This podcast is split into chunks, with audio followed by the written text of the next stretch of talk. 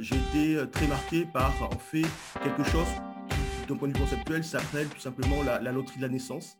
Et à partir de l'économie du bonheur, ben, plus généralement, je me suis intéressé à la science du bonheur et à ses applications, ces applications qui ne sont pas que dans, dans le domaine économique.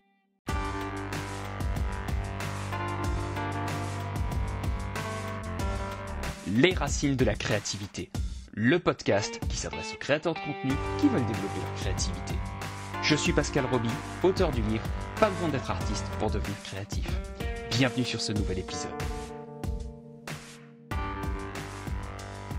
Salut à toi et bienvenue dans cette nouvelle interview des racines de la créativité.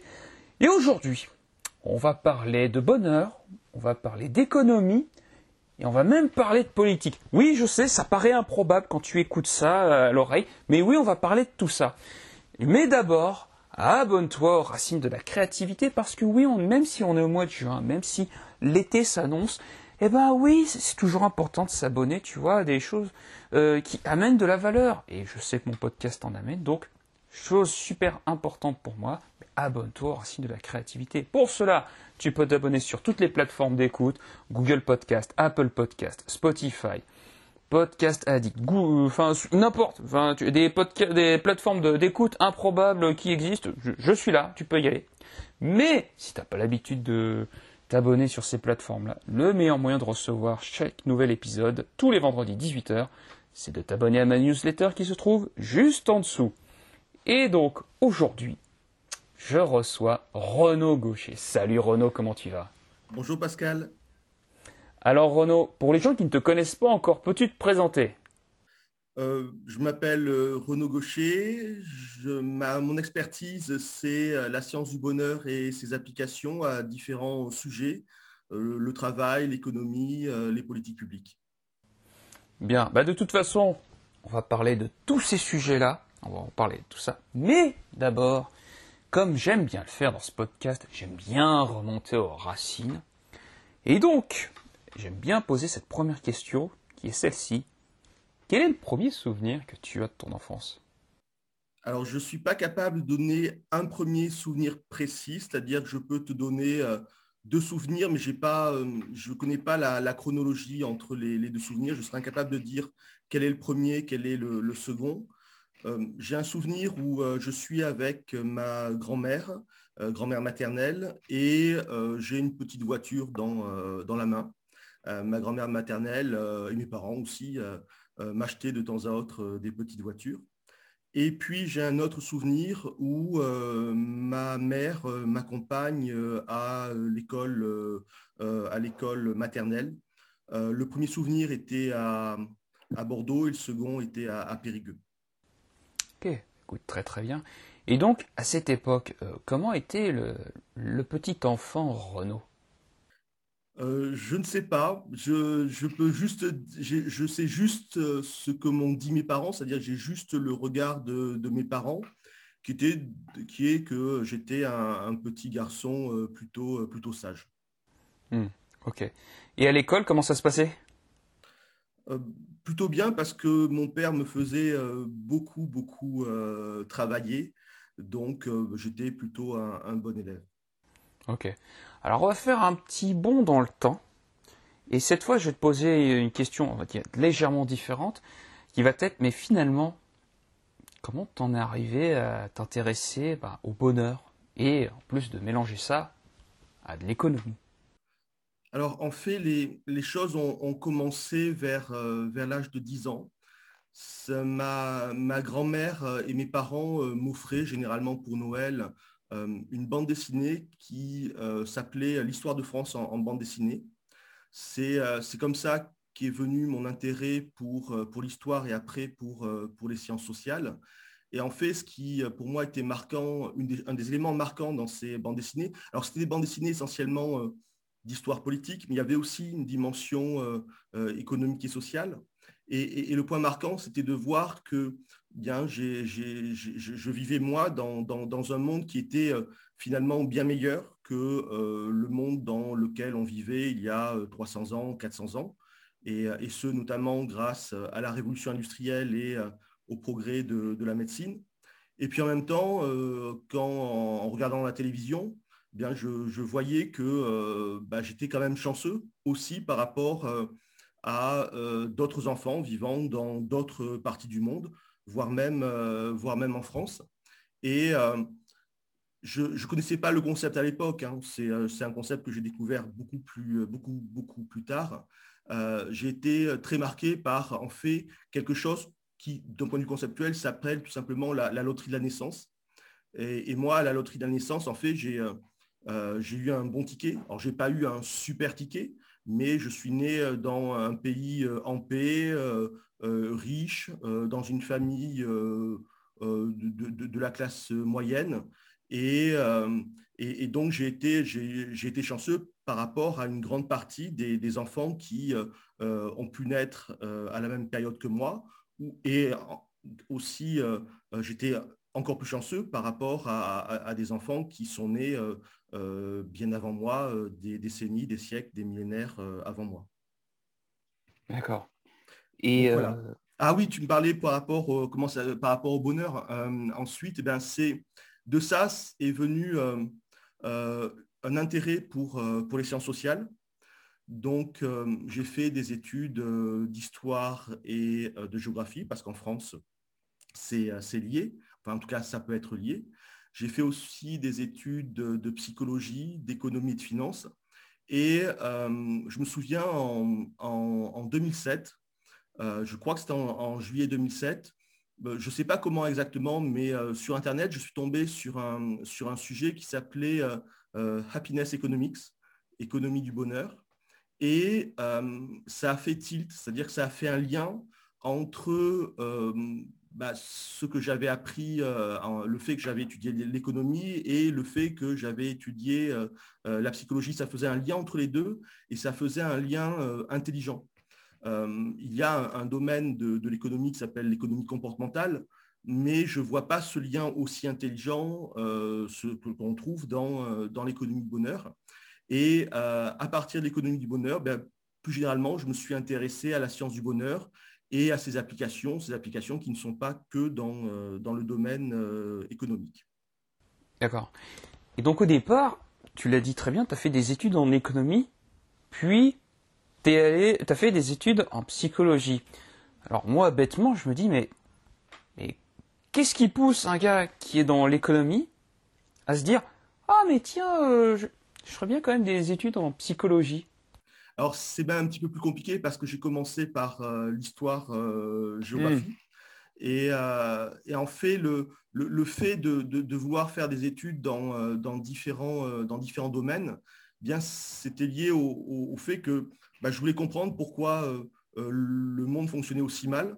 Pas forcément pour moi, parce que je, suis né dans, euh, dans, le bon pays, dans une bonne famille, au bon moment. Donc voilà, je, mais c'était l'envie de, comprendre pourquoi le, monde, de mon point de vue, de mon, de mon ressenti, fonctionnait aussi mal.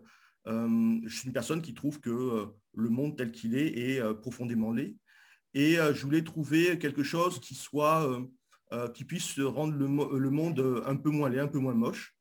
Et finalement, euh, bien, c'est, je me suis dit, ben, peut-être qu'en étudiant différentes sciences sociales, j'aurai euh, une approche un petit peu différente. Peut-être que je verrai des choses que je ne pouvais pas voir si je, ne suis que dans une seule science sociale. Et, finalement, c'est comme ça que je suis euh, de fil en aiguille, je suis tombé sur euh, l'économie du bonheur, puis, euh, puis la science du bonheur. Mais quand j'ai quand j'ai commencé des études en psycho, en psycho, on ne nous parlait pas du tout de, de, sciences du bonheur. Quand j'ai fait des études d'économie, on ne nous parlait pas du tout d'économie du, du bonheur. D'accord. Donc c'est vraiment quand tu as découvert cette notion de psychologie du bonheur que tu as que ça fait tilt, que ça a vraiment fait tilt. Et euh, comment, à partir de quel moment tu t'es décidé, ok, je fais de l'économie, je fais de l'histoire, je fais de la psychologie, il y a un truc qui s'appelle la psychologie du bonheur, euh, mais qu'est-ce qui t'a donné euh, l'envie d'aller creuser beaucoup plus loin bah, ce domaine? Bah, au départ, j'ai bah, creusé le, le, domaine en écrivant des livres, en fait. C'est-à-dire que j'ai écrit un, premier livre. Alors juste pour les gens qui, écoutent, n'achetez pas les livres. Hein, je ne fais pas de pub. c'est des livres qui sont vieux, donc c'est voilà, c'est un peu, ça peut être un peu daté. et donc le premier livre est, porté sur le bonheur et, l'économie, s'intitule Bonheur et économie. Euh, le second était un livre de, psycho pur. Euh, c'est un livre qui s'intitule euh, La psychologie positive ou l'étude scientifique du, meilleur de nous-mêmes. Ensuite, je suis allé sur un livre qui, pendant, qui est pour moi le, plus, le plus important, qui, n'est pas sur le bonheur, qui s'intitule Psychologie de l'argent et économie. et le sous-titre, c'est Abolirons-nous la, pauvreté dans, les pays riches et puis après, euh, bonheur et politique publique, euh, la finance du bonheur, euh, bonheur et performance en entreprise, et puis des, livres plus, plus anecdotiques. J'ai écrit, comme j'étais à un moment, j'ai travaillé dans des cabinets de, de, concert management, j'avais écrit un livre sur l'analytique RH, c'est l'utilisation des, statistiques dans, dans, les questions RH. Voilà. Et puis d'autres livres aussi, mais c'est anecdotique. Ok. Et bon, comme on a un petit peu parlé en off, euh, tu, à un moment donné, voilà, dans, ton parcours, tu as eu la chance de rencontrer un des plus grands spécialistes de la psychologie du bonheur.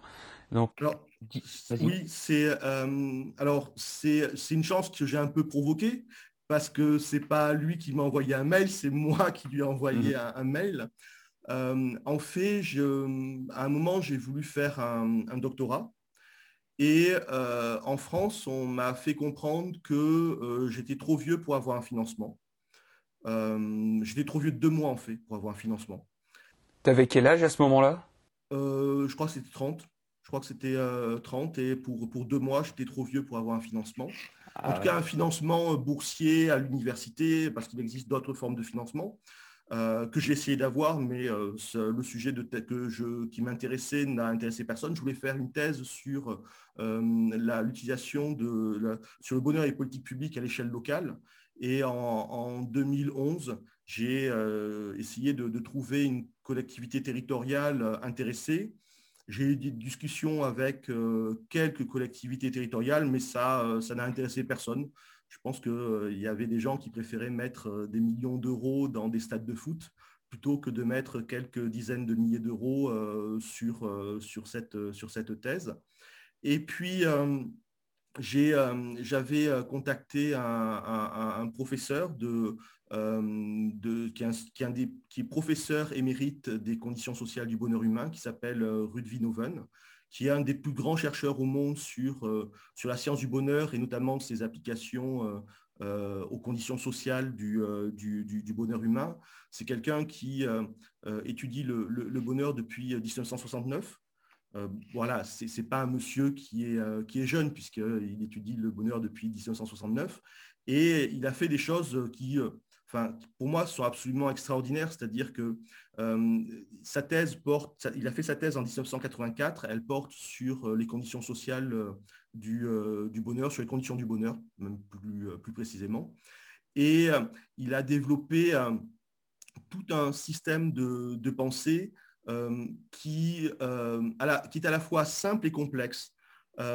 complexe parce qu'il fallait y penser, et puis simple parce que lorsque l'on lit, eh bien, euh, c'est simplement simple. C'est-à-dire, c'est le génie de, pouvoir rendre quelque chose de compliqué, de le rendre simple. Et euh, sa thèse, après, il a rassemblé, euh, je crois, plus de 200 études scientifiques pour étudier les, conditions du, bonheur. Et de sa thèse est sortie une base mondiale de données sur le bonheur et dans laquelle il classe des, des études scientifiques. il a classé avec euh, les gens qui l'accompagnent, parce qu'il n'est pas tout seul, euh, eh bien, il a classé, euh, en, je crois, environ plus de 15 000 études scientifiques à ce jour, au moment où je parle. D'accord.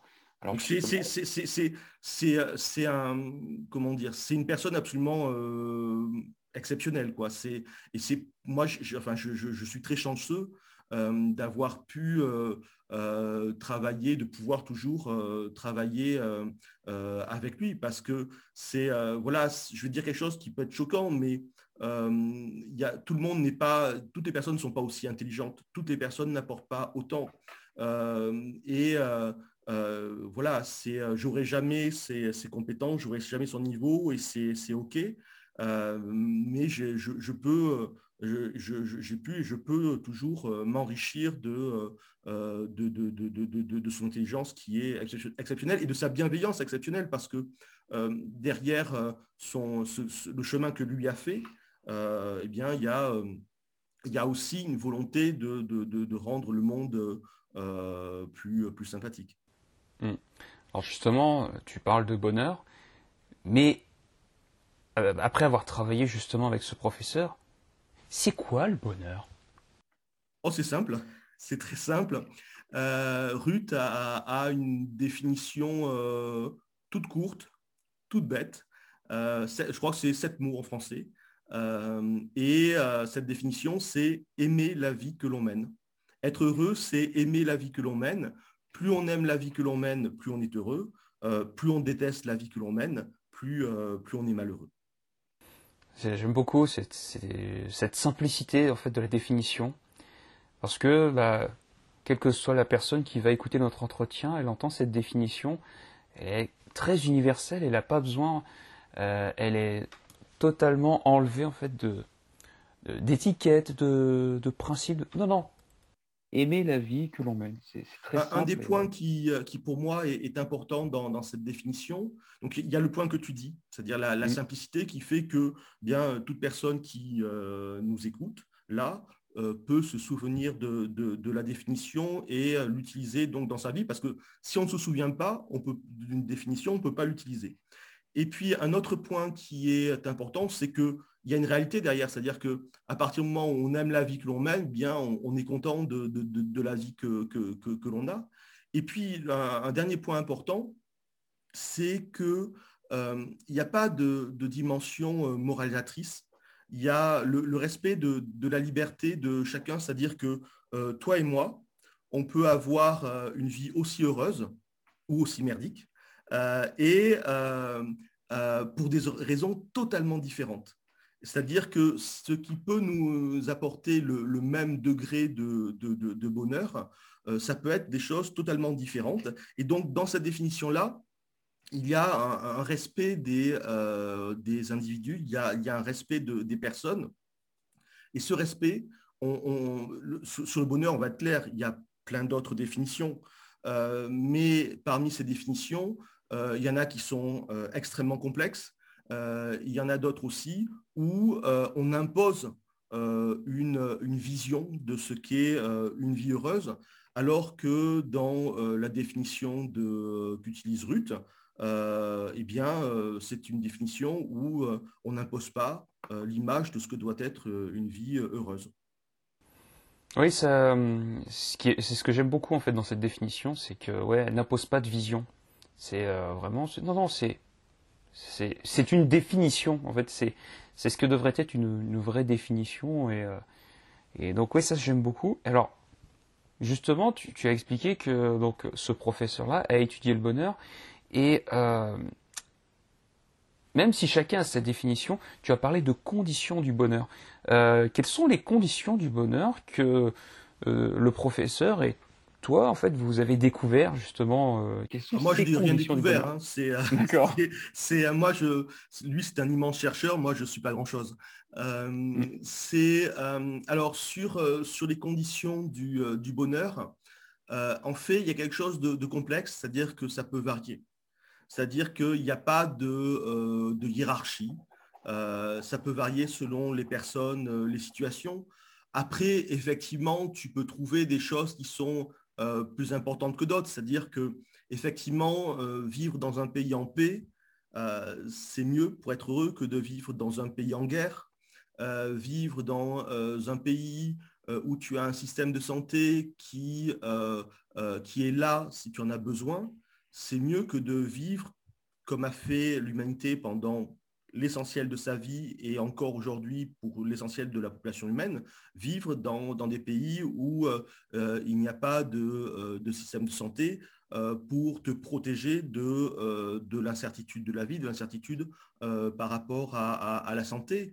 de la même manière, c'est mieux de vivre dans, un pays où tu as une certaine liberté plutôt que dans un pays où les, les résidents sont, considérés quasiment comme des robots qui doivent avoir des comportements stéréotypés. Et puis, au niveau individuel, euh, effectivement, il y a des, caractéristiques qui vont favoriser le, fait d'être euh, plus, ou moins heureux. Euh, lorsque on s'apprécie soi-même, lorsqu'on s'aime, forcément, ça favorise le, fait d'aimer la vie que, que, l'on mène.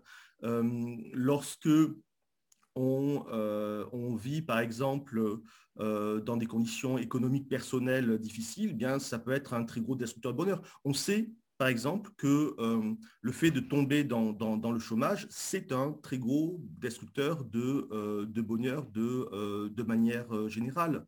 Donc il y, a des, il, y a, plein d'éléments qui peuvent favoriser ou ne pas favoriser le, bonheur d'une personne. Et c'est vrai que lorsque l'on regarde les, les médias, on, a l'impression que c'est centré sur les livres de développement personnel mais alors effectivement, je, comprends le, fait que ce soit centré sur des livres de développement personnel parce que c'est là finalement où il y a euh, du pouvoir par rapport à, notre propre vie. Mais en fait, les déterminants euh, majeurs du bonheur ne euh, sont pas forcément à, notre portée, à notre niveau. le vivre dans un pays en guerre ou pas en guerre, généralement, c'est euh, pas la responsabilité euh, de, euh, de la personne lambda, dont je fais partie, qui, qui, qui, vit. Ouais, en fait, ce que, ce que tu dis, ça me rappelle ce que tu disais un petit peu plus tôt dans l'interview, c'est la loterie, en fait. C'est, finalement cette histoire de, de, jeu de loterie et de voir comment tu, tu, tu joues avec. C'est comme au poker, on dirait.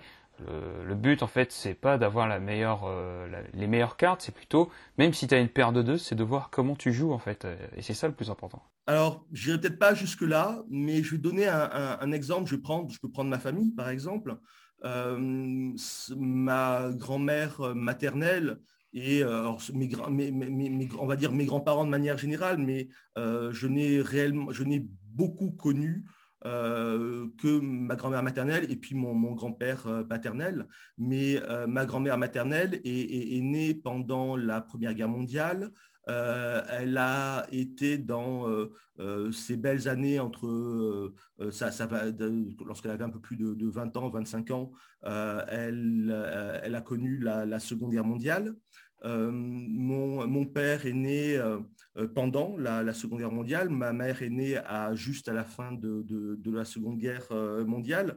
voilà, moi j'ai eu la chance de naître à la fin des, des 30 glorieuses, ce qui est une situation temporelle beaucoup plus sympathique que celle que les situations qu'ont connues mes parents et, mes grands-parents.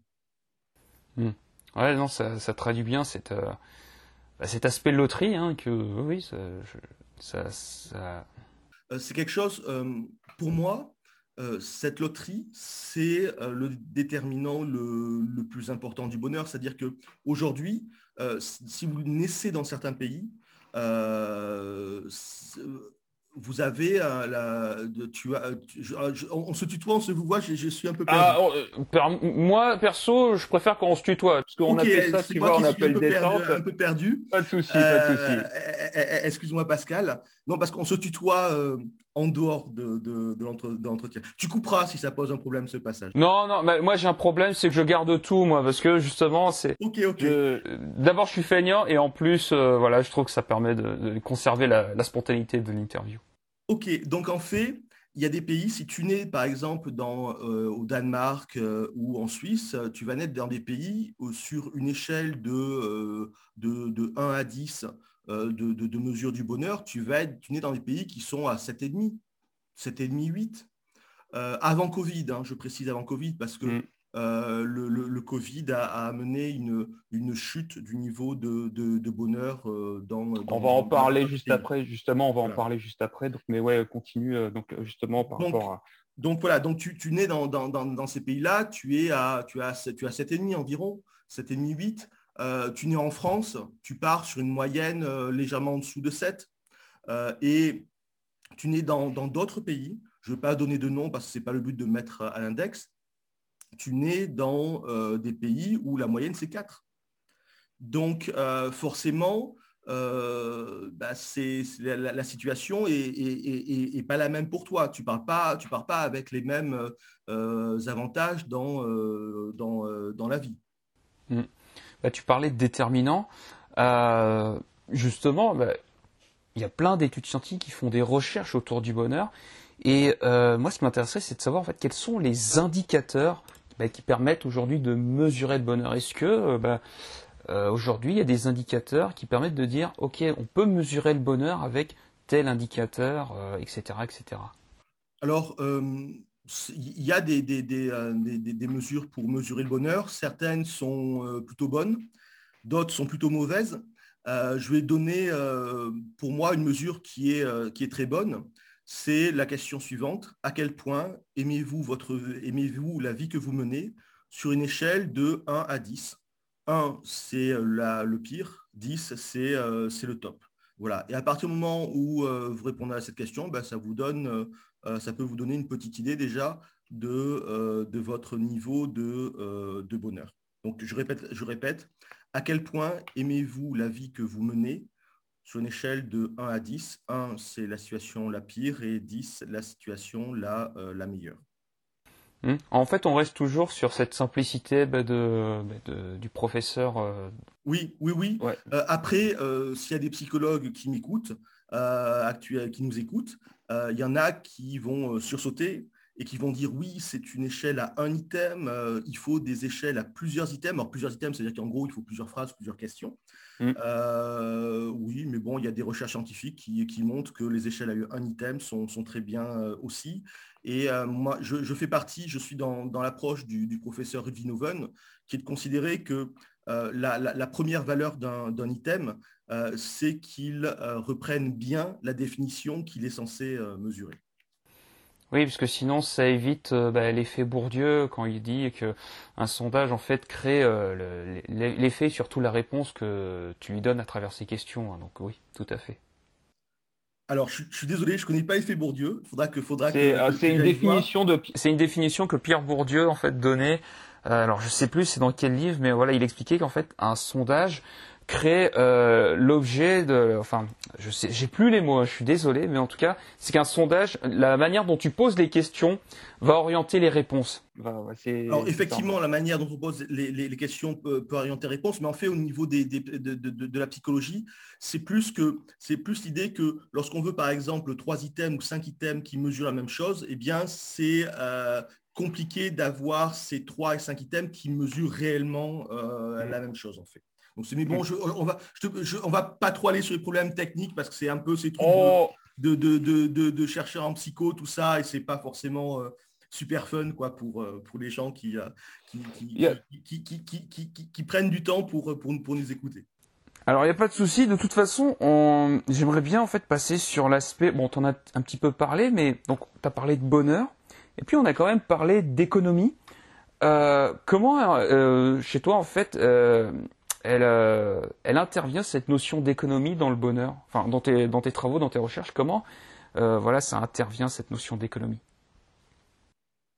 Alors, un des aspects de l'économie, c'est la, question de, la richesse, c'est-à-dire euh, à quel point le, fait d'avoir de l'argent, des revenus, du patrimoine influence le, degré de bonheur.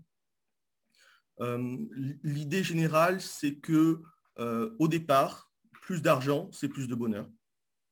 Mais qu'à partir d'un certain niveau, euh, eh bien, euh, plus d'argent, c'est pas forcément plus de bonheur. C'est-à-dire qu'il y a ce qu'on appelle une, relation curvilinéaire entre les revenus et, et, le bonheur. Au début, une augmentation du revenu favorise une augmentation du bonheur.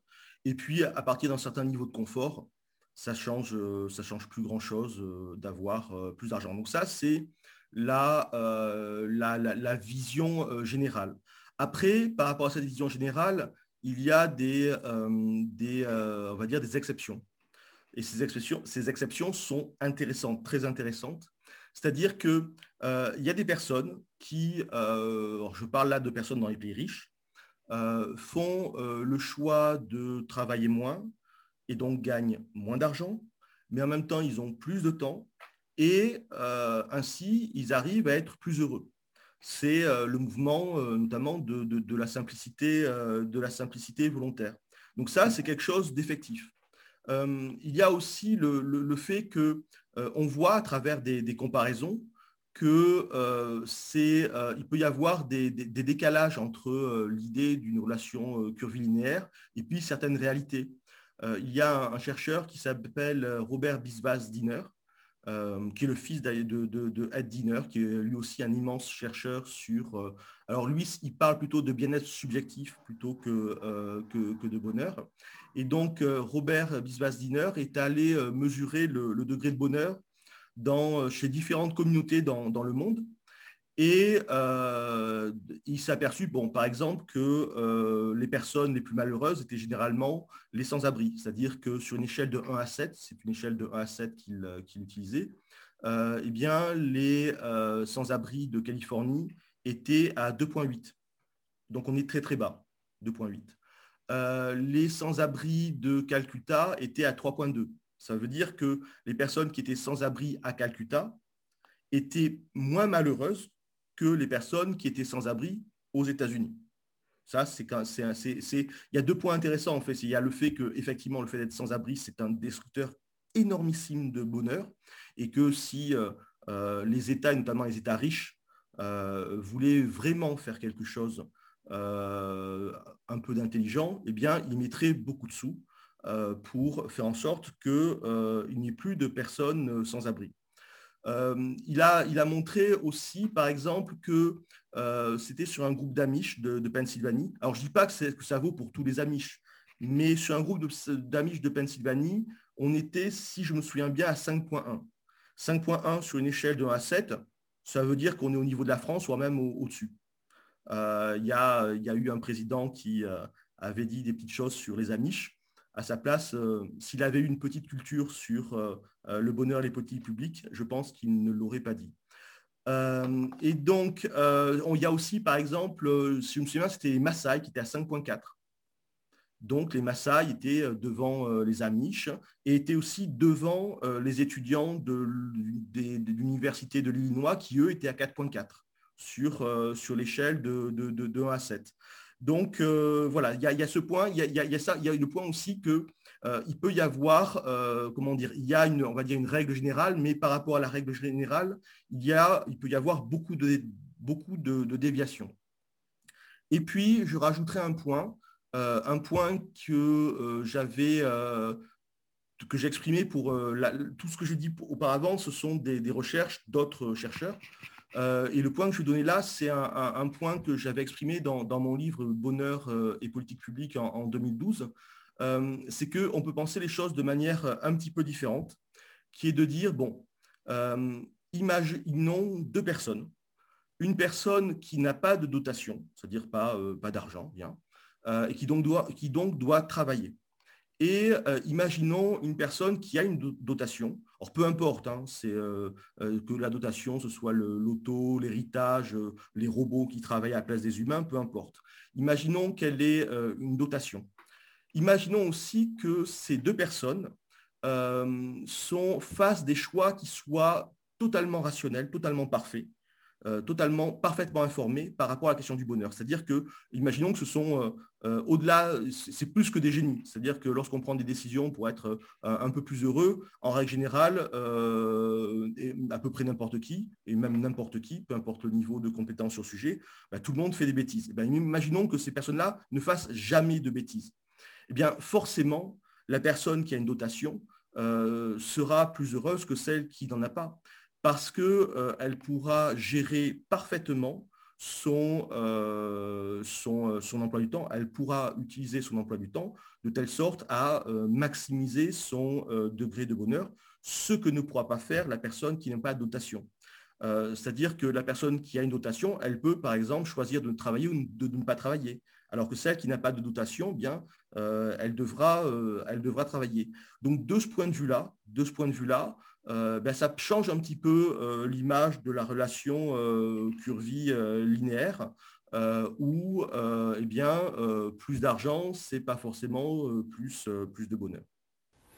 Oui, donc en fait, il y a, y a vraiment en fait cette notion de, de en fait, de, oui, ou même de loterie. Hein, enfin, on revient aussi à cette notion de loterie qui fait que ben, euh, si tu as de la dotation, bah, c'est clair que ça va être beaucoup plus simple pour toi de gérer ton temps. C'est plus simple si tu as les compétences. Parce que là, c'était un. Ah, en, plus, il y a aussi la en plus, il y a les compétences. Là, là, là, on était en situation d'information parfaite. Voilà, le hmm. concept, c'est information parfaite. C'est-à-dire que on, c'était des deux personnes dans ce, dans ce modèle euh, hmm. où euh, elles savent comment maximiser leur degré de bonheur étant donné les conditions. Dans la réalité, dans la réalité, on n'est pas en information parfaite, on est dans, une situation d'information très imparfaite, y compris euh, pour des gens comme moi qui, qui s'y connaissent un petit peu sur le sujet. Hmm. Et alors justement, euh, bah, on va faire la transition vers cet aspect politique. Euh, toi justement, euh, toi l'idée, dans ce qu'on avait discuté en off, vraiment l'idée c'était vraiment bah, de d'amener en fait tout ce savoir-là, tout ce travail que tu as amené au, au, niveau politique. C'est, on pourrait même dire que c'est un peu ton, je pourrais dire ta mission de vie. Mission de vie peut-être pas. une mission, en tout cas une mission parmi tant d'autres. Euh, moi, je ne suis pas, pas fan du terme de, mission. Euh, en fait, je pense que le monde serait moins moche si euh, on utilisait un peu la science du bonheur dans la prise de décision et notamment la prise de décision politique. J'ai essayé de, faire ça en, 2011 lorsque j'ai pris contact avec des, collectivités territoriales. j'ai essayé aussi en 2015 lorsque j'ai essayé de prendre contact de nouveau avec des collectivités territoriales. Et je suis en train de, au moment où je parle, euh, c'est-à-dire que, euh, est-ce que j'ai le droit de donner la date du moment où je parle? Euh, allez, vas-y. De toute façon, mes abonnés ont l'habitude. Aujourd'hui, donc on enregistre au mois de mars et pourtant, je, tu vas, voilà, on est uniquement au mois de juin, donc il n'y a pas de souci. Donc, donc voilà, donc au moment où, euh, où, je parle, je suis en train de, chercher une collectivité territoriale qui, euh, qui voudrait euh, travailler sur, sur, sur ce sujet. donc voilà, j'essaie effectivement de, de, j'aimerais qu'on puisse mettre la question du, du, bonheur dans la question des, des politiques publiques. Je, vais donner quelques raisons pour, pour ça. Donc il y, a une raison qui me semble évidente, a, dont on a déjà un petit peu parlé, c'est que bah, je pense que tout le monde a envie d'aimer la vie qu'il mène. Je pense que les gens qui n'ont pas envie d'aimer la vie qu'ils mènent, c'est plutôt une petite euh, minorité. Je pense que s'il y a des personnes qui nous écoutent euh, et qu'elles ont des enfants ou des petits-enfants, eh bien, euh, elles ont envie que leurs enfants, leurs petits-enfants aiment la vie qu'ils mènent. Donc ça, c'est le premier point. le deuxième point, c'est que euh, une société où la proportion de personnes malheureuses est euh, minimisée, et faible, eh bien, une société où cette proportion est faible, c'est une société qui fonctionne mieux. C'est-à-dire que si on vous dit, ben voilà, il y a deux sociétés, il y a une société où euh, il y a une grosse proportion de gens qui sont malheureux et une société où il y a une petite proportion de gens qui sont malheureux, et on vous demande, d'après vous, laquelle fonctionne le mieux je pense que la plupart des gens diront ben, la société qui fonctionne le mieux, c'est celle où il y a une petite proportion de, euh, gens malheureux. Et euh, en fait, on peut réduire la proportion de gens malheureux. Alors, dans des sociétés où le niveau de moyen de bonheur est à 4, effectivement, on peut réduire de manière considérable, mais euh, dans des sociétés où le niveau de bonheur est à 6,5 ou 7, euh, on peut aussi euh, réduire de, euh, un, petit peu ça. Et j'avais lu un, article où un chercheur pensait qu'on pouvait monter, par exemple dans un pays comme la France, on pouvait passer de 6.5, 6.7 à, à, 8. Voilà, si on fait bien les choses, si on fait bien les choses. Euh, alors, c'est, euh, on n'est pas sûr qu'on puisse forcément monter à 8, mais on peut améliorer euh, les choses. Il y a un point quand même à avoir en tête, c'est-à-dire que une société où il n'y a pas de gens malheureux, c'est pas possible. Ça, c'est, on peut réduire la proportion de, personnes malheureuses, mais on ne peut pas la, faire en sorte que ce soit égal à zéro. Pour une raison toute bête, c'est que chacun de nous, dans, notre vie, va connaître des moments, des circonstances, des conditions qui feront qu'ils ne seront pas heureux. C'est-à-dire qu'une vie sans malheur, ça n'existe pas. Euh, une vie, on est tout le temps heureux, ça n'existe pas. Si un jour vous voyez quelqu'un qui vous promet une vie sans malheur, fuyez. C'est le, seul, conseil que je peux vous dire, c'est fuyez, c'est un menteur, c'est un escroc. Ou c'est une menteuse ou c'est une escroc, hein. ça peut être une femme aussi. Et euh, euh, donc, donc, donc, donc, donc voilà. Donc c'est, ça n'existe pas et ça n'existe pas parce que bien on peut perdre des gens qui sont importants pour nous. on peut tomber malade. Euh, que ce soit de manière temporaire ou, euh, de manière euh, durable. Donc, ce n'est pas possible. Par contre, on peut réduire, c'est-à-dire que y a, on peut y réduire, ça veut dire jouer sur certaines conditions. ça veut dire aussi jouer sur la capacité à faire face à certaines, certaines conditions. Eh bien, écoute, très bien. on va maintenant passer justement au Covid, puisque quand même, là, depuis un an maintenant, euh, enfin, quand tu écouteras cette interview, ça fera un peu plus d'un an, mais bon, on va dire que ça fait un an. Mais euh, J'espère l'écouter lorsque je serai, je pourrai enfin retourner euh, à, Rotterdam, voir. Voilà, on, j'aime bien. Voilà, on, espère, hein, bon, peut-être pas tout de suite aller à Rotterdam, mais pour d'autres, tu vois, au moins que ce soit beaucoup, que ce soit la situation, ce soit, on va dire, arrangée. Justement, l'impact du Covid sur le bonheur. Euh, quelles sont voilà, les, études voilà, que tu as pu pêcher euh, qui montrent l'impact du Covid sur le, sur le bonheur? Alors, je, vais te donner des chiffres néerlandais parce que je, je, me suis pas. Euh, il se trouve que le, enfin, Ruth est néerlandais, donc je suis en lien plutôt avec des chercheurs néerlandais que, que français, et, et donc j'ai vu passer effectivement euh, à titre personnel, ça ne m'intéressait pas trop de savoir l'influence du Covid sur le bonheur parce que je savais que ça, ça allait avoir une, je pensais, enfin je savais, je pensais que ça allait avoir une, grosse influence. Euh, mais euh, il y a une petite étude qui a, été faite par des chercheurs du centre de, recherche où je, termine ma thèse. Et sur, une échelle de, je ne sais plus si c'est de 0 à 10 ou de 1 à 10, euh, il y avait une chute de 1,2. Pendant le premier mm. confinement, c'est-à-dire que le premier confinement, c'était euh, vers avril, euh, avril 2020, eh bien, ils ont fait une étude sur environ un millier de, Néerlandais et la, chute moyenne, j'insiste sur ça, la chute moyenne était de 1,2. 1,2, ça signifie qu'il y en a, c'est moins, mais il y en a, c'est plus. Et 1.2, c'est considérable. C'est-à-dire que perdre comme ça 1.2 en, en, quelques mois, en un mois, c'est une chute euh, considérable du, euh, du, niveau de, euh, bonheur. Et à titre personnel, ce n'est pas parce que je connais quelques éléments de sur la science du bonheur que je suis immunisé contre ce type de, conditions. Je me souviens, lorsque j'avais regardé l'étude, il y avait d'autres questions. Il y avait notamment des, questions sur les émotions. Et euh, lorsqu'il s'agissait de nommer des émotions, euh, c'était beaucoup plus facile pour moi de nommer des émotions négatives que de euh, nommer des émotions positives, alors que habituellement, c'est plus facile pour moi de, généralement, pas toujours, mais généralement, de, donner des émotions, de nommer des émotions positives que des émotions négatives. Hmm. Alors euh, donc en plus là c'est juste sur un, échantillon donc de la population néerlandaise. Mais euh, est-ce que tu voilà est-ce que as vu passer des infos on va dire sur euh, des études sur un plus grand nombre de personnes ou Non, en fait, j'ai, je, je, suis sur certains projets et donc, j'ai pas, euh, voilà, c'est, euh, je me suis pas, en fait, je, suis désolé, mais ça, c'est pas un sujet qui m'a passionné la, relation entre, bonheur et Covid parce que ça me semblait, ça me semblait, il n'y a, rien de vraiment évident, on peut toujours se planter, mais euh, très rapidement, je me suis dit qu'il y allait y avoir quand même beaucoup de gens qui allaient souffrir, et ce dès le premier confinement.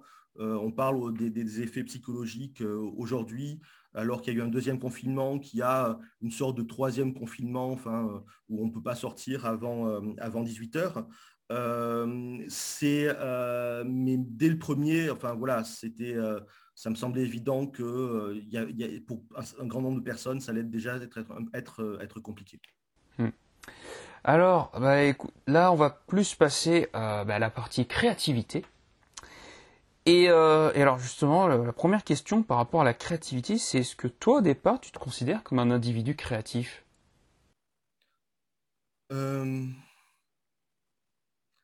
Ah, c'est.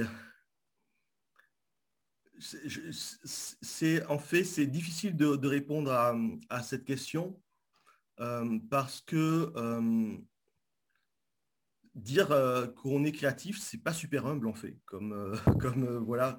Donc c'est forcément quand, tu fais quand tu écris des livres et quand, quand, quand tu fais de la recherche et quand tu as fait des études justement pour gagner en créativité, bah, ça doit aboutir à être un petit peu créatif. Voilà, ce que je peux dire, c'est que j'ai fait des études euh, volontairement, consciemment, pour gagner en créativité, pour gagner en créativité dans, euh, la, dans la capacité à, penser euh, bah, la manière dont, le monde fonctionnait. Donc ça, c'était le but des études. C'est-à-dire que le, gagner en créativité, c'était le but des études.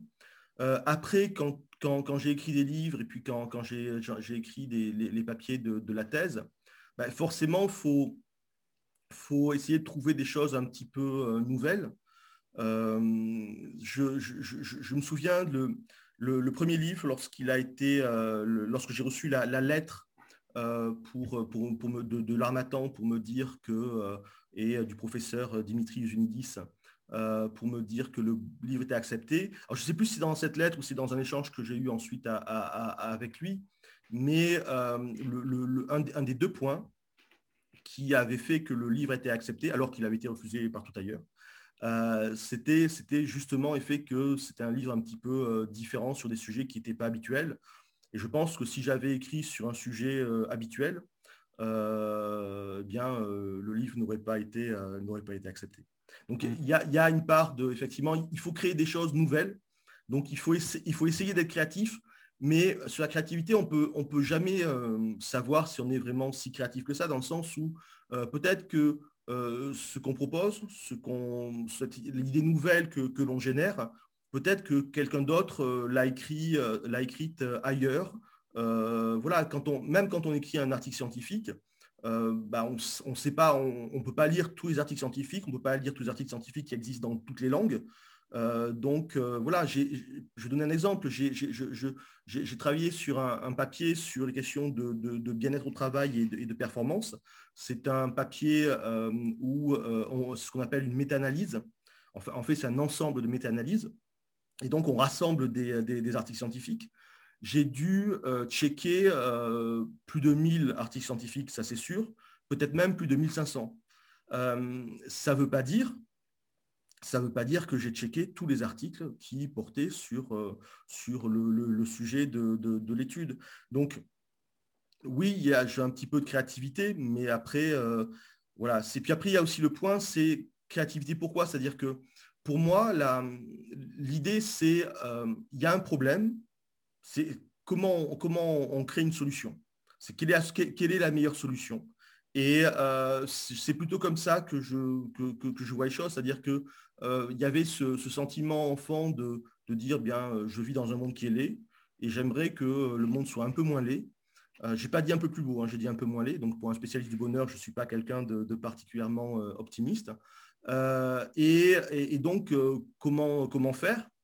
Et je me suis dit, bon, ben, si, si le fait d'étudier d'un côté l'histoire, de l'autre l'économie, de l'autre la psycho, fait qu'on n'arrive peut-être pas à des choses euh, super intéressante, peut-être qu'il faut faire un petit peu de, euh, un petit peu, un petit peu de tout. Donc, euh, donc voilà. bon, c'est bien parce que tu, je voulais te poser la question, c'est quoi la créativité? Mais en fait, tu, viens d'y répondre. En fait, tu, Ouais, mais je, je, vais renfoncer parce que c'est un, un, point pour moi, c'est-à-dire que sur, la créativité, c'est-à-dire qu'il faut qu'il y ait un objectif et que cet objectif ait une valeur et cette, cette valeur euh, elle est liée, elle n'est pas liée simplement à soi. Euh, il faut qu'il y ait une valeur sociale, euh, une, valeur sociale, une valeur d'amélioration fait du fonctionnement du monde. C'est-à-dire que pour moi, de mon point de vue, je dis pas, c'est juste mon, opinion à moi. Je pense qu'il y a beaucoup de gens qui ne penseront pas comme moi.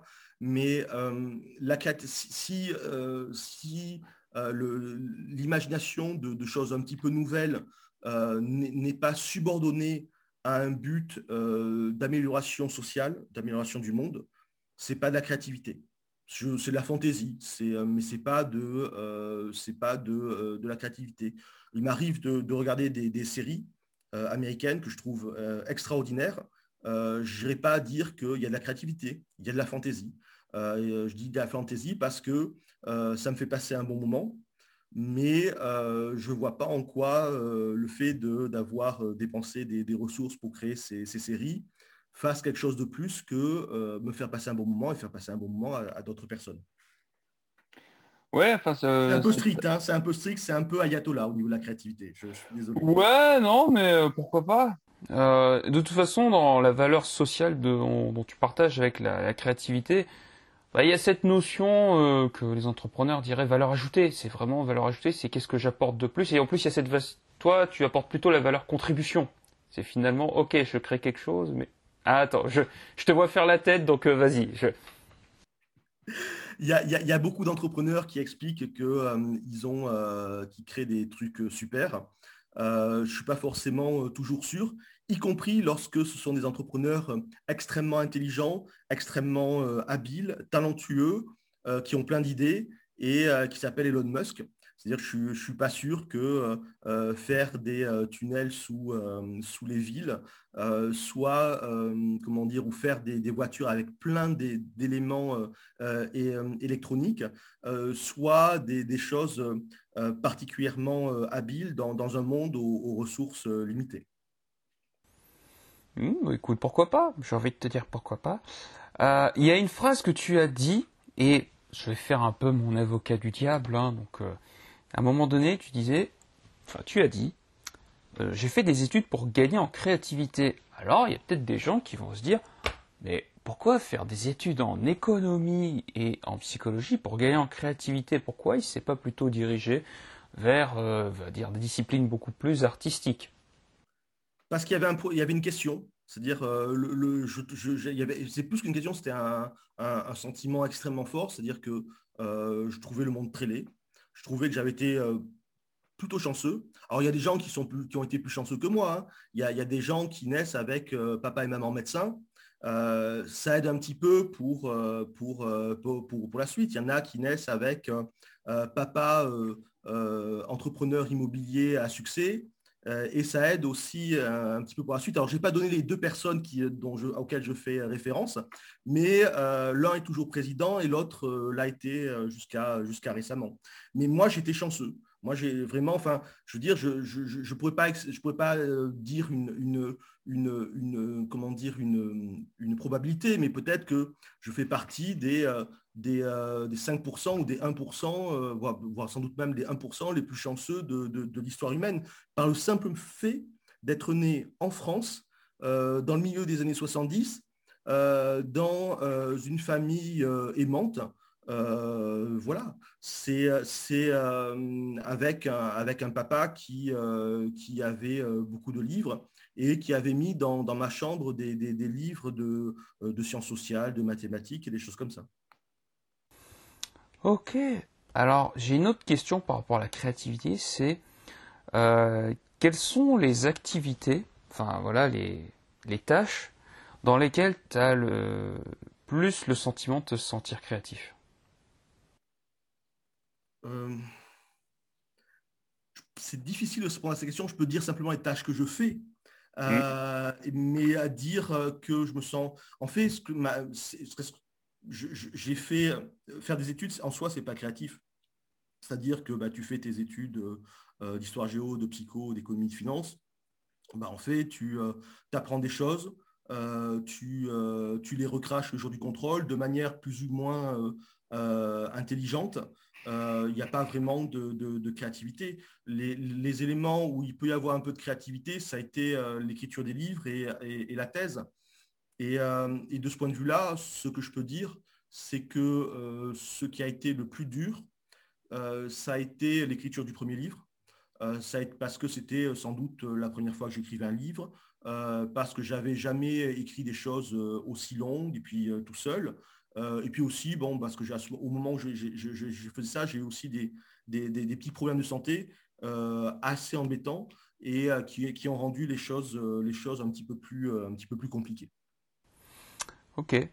Et dernière question avant de passer à la prochaine partie de l'interview. Dans quel domaine as-tu envie d'ajouter plus de créativité?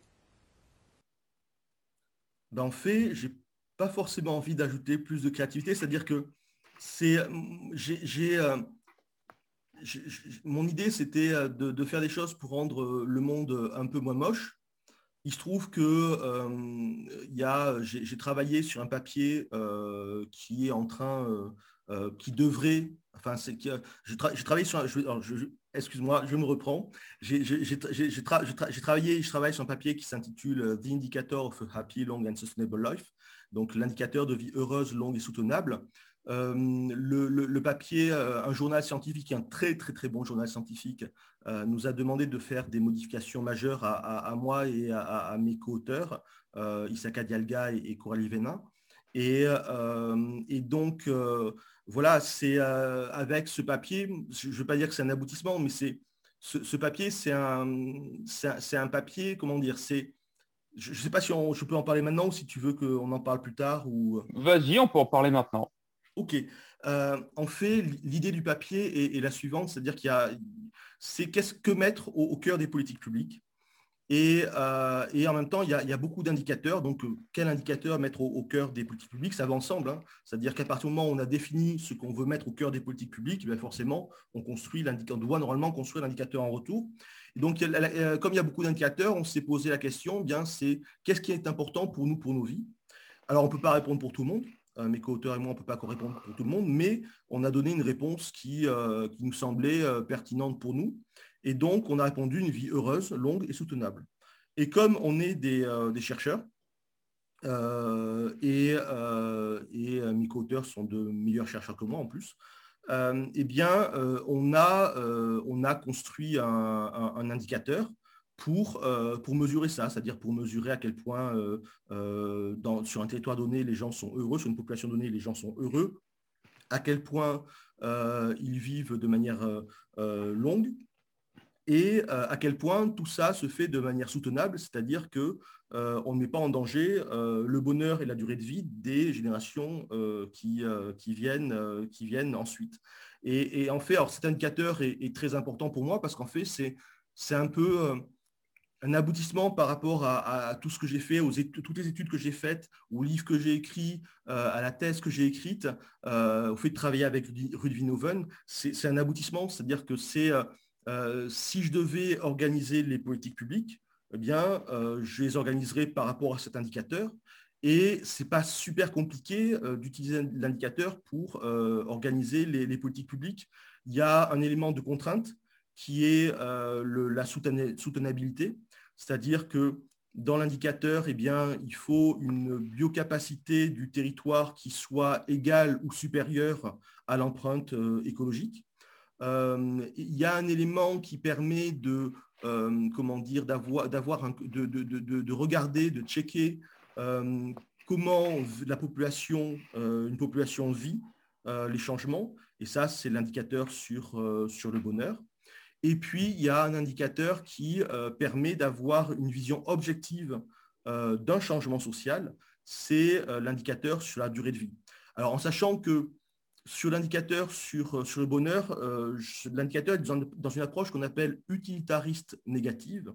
Alors, il y a euh, plusieurs types de philosophies sur le bonheur. L'utilitarisme, c'est Bentham, c'est le plus grand bonheur du plus grand nombre. moi, je ne suis pas un utilitariste, je suis un utilitariste négatif. Je suis dans la lignée de, Karl Popper qui considérait qu'il y a un appel moral à réduire la souffrance humaine plutôt qu'à chercher à augmenter le bonheur de personnes qui sont déjà heureuses. Et donc, euh, eh bien, euh, lorsqu'on mesure le, bonheur, on lui applique un traitement, on applique un traitement aux données, euh, afin de donner un, surpoids de plus, en plus fort à mesure que les personnes donnent des, réponses qui montrent qu'elles sont de moins en moins heureuses ou de plus en plus malheureuses. de même, pour la durée de vie, on n'utilise pas l'espérance de vie à la naissance, on utilise un indicateur qui est très peu connu, qui s'appelle les années potentielles de vie perdue. Le principe est, le suivant. Euh, euh, il y a un âge de référence. Pour l'OCDE, c'est 70 ans, mais ça pourrait être 80 ans, ça pourrait être 60 ans. Voilà, c'est juste l'OCDE qui a mis 70 ans. Euh, si une personne meurt à 70 ans ou plus, il n'y a pas d'année potentielle de vie perdue. si une personne meurt à 65 ans, il y a 5 années potentielles de vie perdue. Si une personne meurt à 20 ans, il y a 50 années euh, potentiel de, vie perdue.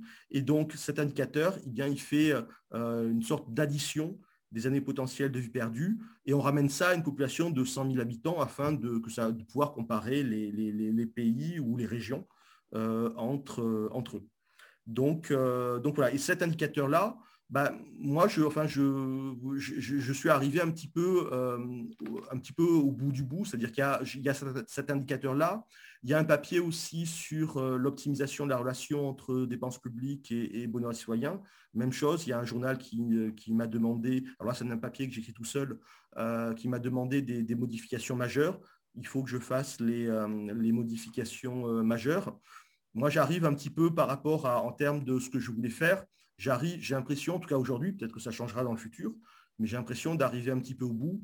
Et maintenant, l'idée, c'est plutôt d'essayer de trouver des moyens d'appliquer ça dans, la vie réelle, et donc euh, bah, de trouver euh, des élus qui me diront, bon, bah, euh, ce que tu racontes, c'est pas trop bête. Est-ce que tu voudrais venir travailler un petit peu avec nous? Et je précise, je suis pas cher. Hein. Moi, je ne fonctionne pas à l'argent. C'est voilà, je, je, fonctionne au fait de faire des choses qui améliorent réellement la vie des gens. Ok.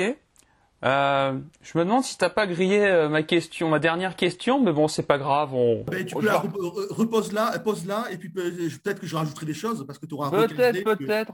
Non, même pas, même pas. Je vais laisser tel quel, puisque bon, j'ai envie de me, j'ai envie de me marrer, j'ai envie de voir comment ça se passe.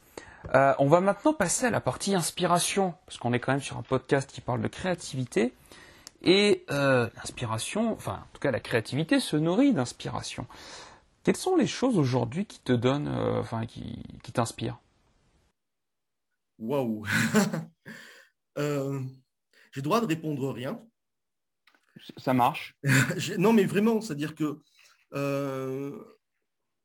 euh, la, seule chose qui m'a inspiré dans ma vie, c'était voilà, il c'était une, émotion, parce que c'est ce qui dirige en fait chez, les êtres humains, une émotion durable, forte, par rapport à au monde laid dans lequel on vit.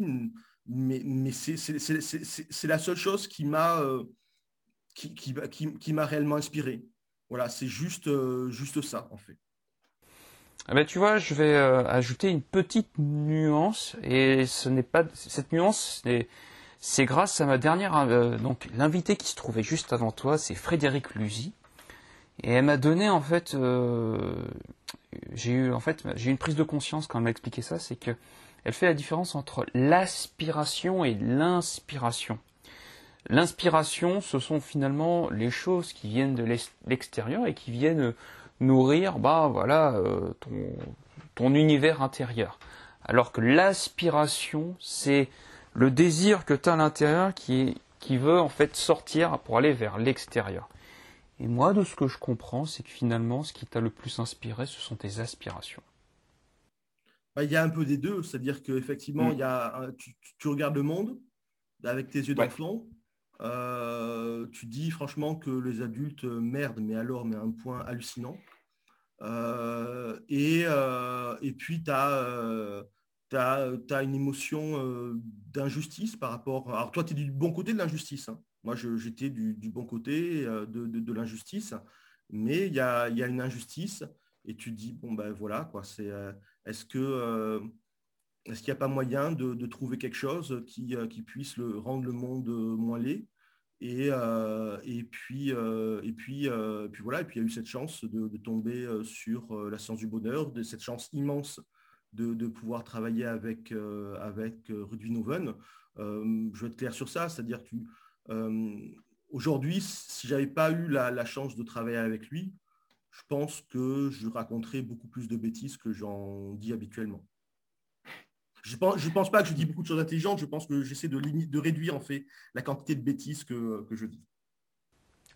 Ben oui, je crois qu'on fait un peu tout ça. Donc même moi, pourtant, qui aime me la péter et qui, je, je, quand même, je, enfin, notre job quand même, c'est d'éviter de, raconter le moins de conneries possible. Enfin, surtout, enfin moi surtout dans mes livres. Et, ouais, oh là, oui, ah oui, surtout que. Ça, c'est quelque chose que j'ai appris en, faisant la recherche. C'est que quand tu racontes une connerie, tu sais pas que tu racontes une connerie parce que si tu savais que tu racontais une, si, tu savais racontais une connerie, tu la dirais pas. Et ça, tu vois ça avec la recherche, c'est un truc euh, euh, fort, c'est-à-dire qu'il y a quelque chose que tu connais pas, et puis un jour, ça rentre dans ton domaine de vision. Et, là, tu te rends compte que tu racontais des choses avant qui étaient totalement euh, idiotes. Est-ce que je peux te donner un exemple? Bien sûr. Alors, je me souviens, j'avais fait une, je participais à une, conférence. Alors, c'était une conférence pour une association, mais c'était dans le cadre, c'était dans euh, le lieu géographique, c'était euh, à Paris. Et, et donc, et j'étais dans, dans, cette journée de, conférence euh, j'étais le, seul chercheur, c'est-à-dire tous les autres, c'était des, des, euh, consultants. Euh, et, donc, à un moment, comme, je, venais de, commencer ma, thèse sur les questions de, notamment de, bien-être au travail et de performance, je, montre une slide avec des éléments de compréhension sur bah, c'est quoi le bien-être au travail.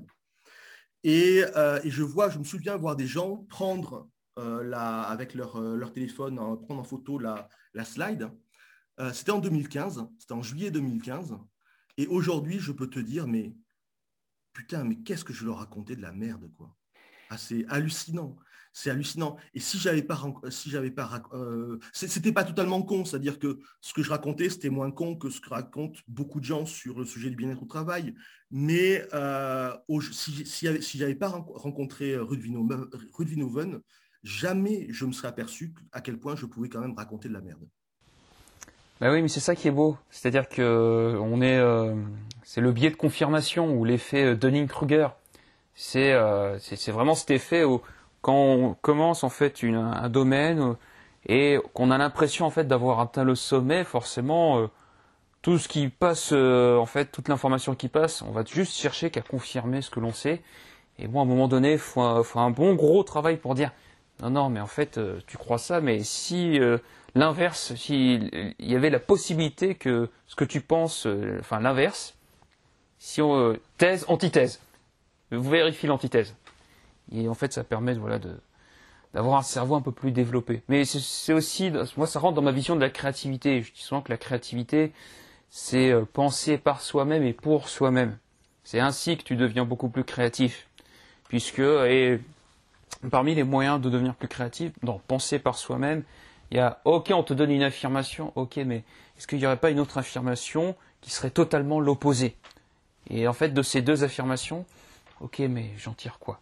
Et là, on a un raisonnement qui est un peu plus nuancé, pesé, ou bah, parfois, bah, tu fais non, non, en fait, je vais en choisir une des deux. Mais c'est ok, tant que tu as mesuré les deux, c'est cool. Alors, par rapport à l'inspiration, j'ai une autre question. Euh, je, dis souvent que pour avoir de l'inspiration, tu as besoin de respiration.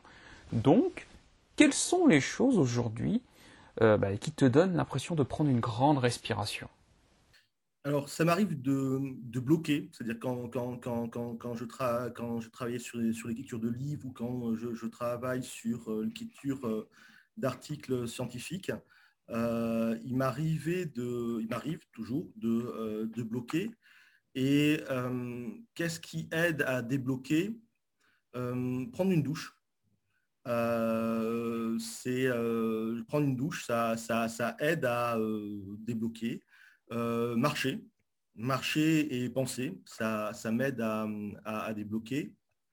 Euh, donner les éléments du problème, aller dormir et euh, dire à mon cerveau, débrouille-toi, donne-moi la solution pour demain matin. Ça aide aussi à débloquer. C'est les, je pense, c'est les trois moyens que, que, j'utilise pour, pour débloquer, c'est-à-dire le sommeil après avoir donné des instructions à mon cerveau en espérant qu'il fasse le job. Il ne le fait pas toujours. Euh, le fait d'aller marcher et puis euh, le fait de, prendre une douche. Hmm. Euh, ça, c'est quelque chose que j'explique dans mon livre. C'est quand, en fait, la créativité, ton attention, c'est une barre d'énergie comme dans les jeux vidéo, et au cours de la journée, elle a tendance à baisser, à baisser, à baisser, à baisser, à baisser. Et à un moment donné, parfois, tu, fais face à un problème, sauf que tu n'as plus forcément l'énergie, tu as la barre de vie, en tout cas la barre d'attention qui est très faible. Et donc, euh, à ce moment-là, c'est un peu compliqué. Et donc, de temps en temps, juste parfois se ressourcer et changer ton attention sur totalement autre chose, ça permet à ton cerveau bah, de prendre une grande respiration, de se renouveler de parfois trouver des solutions où tu te dis Merde, pourquoi j'y ai pas pensé avant? Forcément, tu as laissé à ton forcément, as laissé à ton cerveau le temps de se reposer, de, de, mettre les informations en ordre, et puis lui, il a trouvé, quoi, donc c'est cool. Hein, donc, euh, Bon, il y a aussi plein d'autres techniques, comme juste parfois poser la bonne question. T'as Einstein qui disait par exemple que tu lui donnes une heure pour euh, résoudre un problème, il va passer les 55 premières minutes à bien définir le problème et surtout à poser la bonne question. Et après, il prendra les 5 dernières minutes pour, euh, pour tranquillement résoudre le problème. Alors, Renaud, c'est l'heure de la dernière question.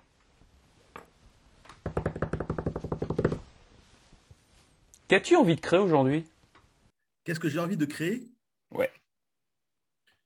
Ben, là, mon rêve, ce serait euh, de travailler dans une collectivité territoriale ou pour un État sur les questions de, euh, bonheur et de politique publique.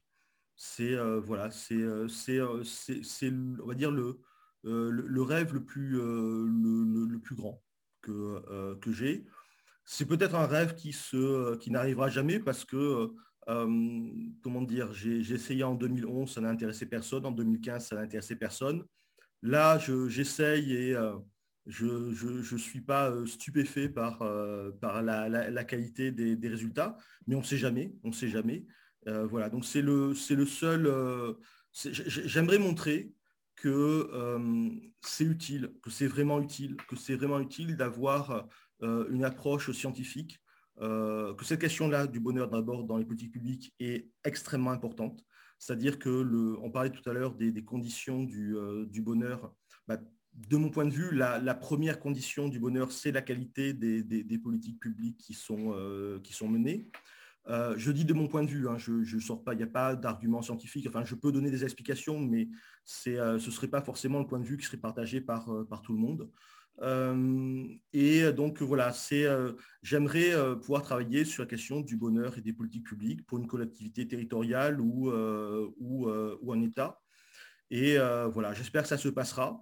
Et puis si ça se passera, en tout cas, moi, bah, si ça ne se passe pas, bah, moi en tout cas, j'aurais fait le job. Hein. C'est-à-dire que j'ai fait des études pour pouvoir me préparer à ça. J'ai, écrit des livres, j'ai, fait, j'ai fait une thèse, j'ai travaillé et je travaille toujours avec le professeur Rudvinoven. Et euh, donc, euh, donc voilà, ça c'est euh, c'est le grand rêve.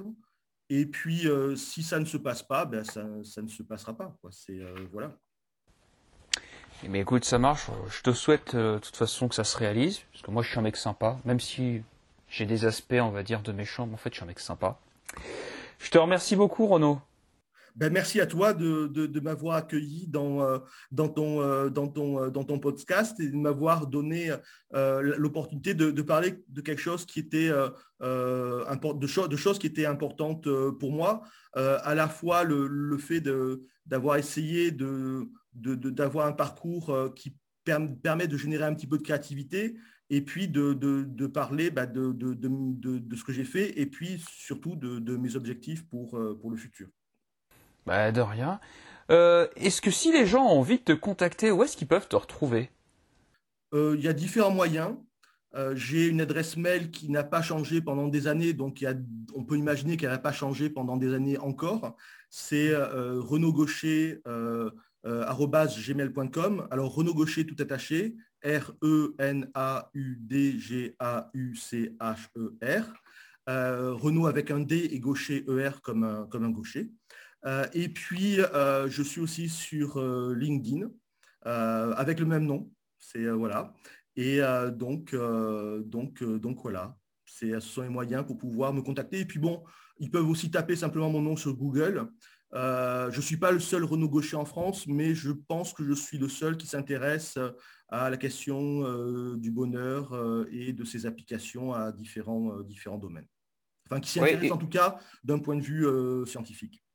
Oui, et au cas où, il y a une conférence TEDx que tu as donnée il y a quelques années, donc euh, normalement, les gens pourront retrouver sur YouTube. Donc, euh, oui, il y a, effectivement sur YouTube, il y a, quelques, quelques vidéos dont, euh, dont la conférence TEDx.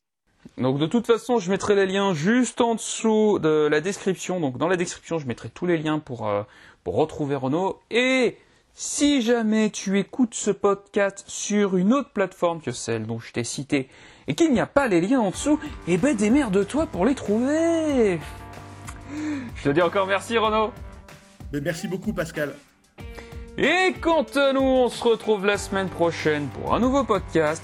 Je te dis à plus tard et à demain matin dans ta boîte mail. Salut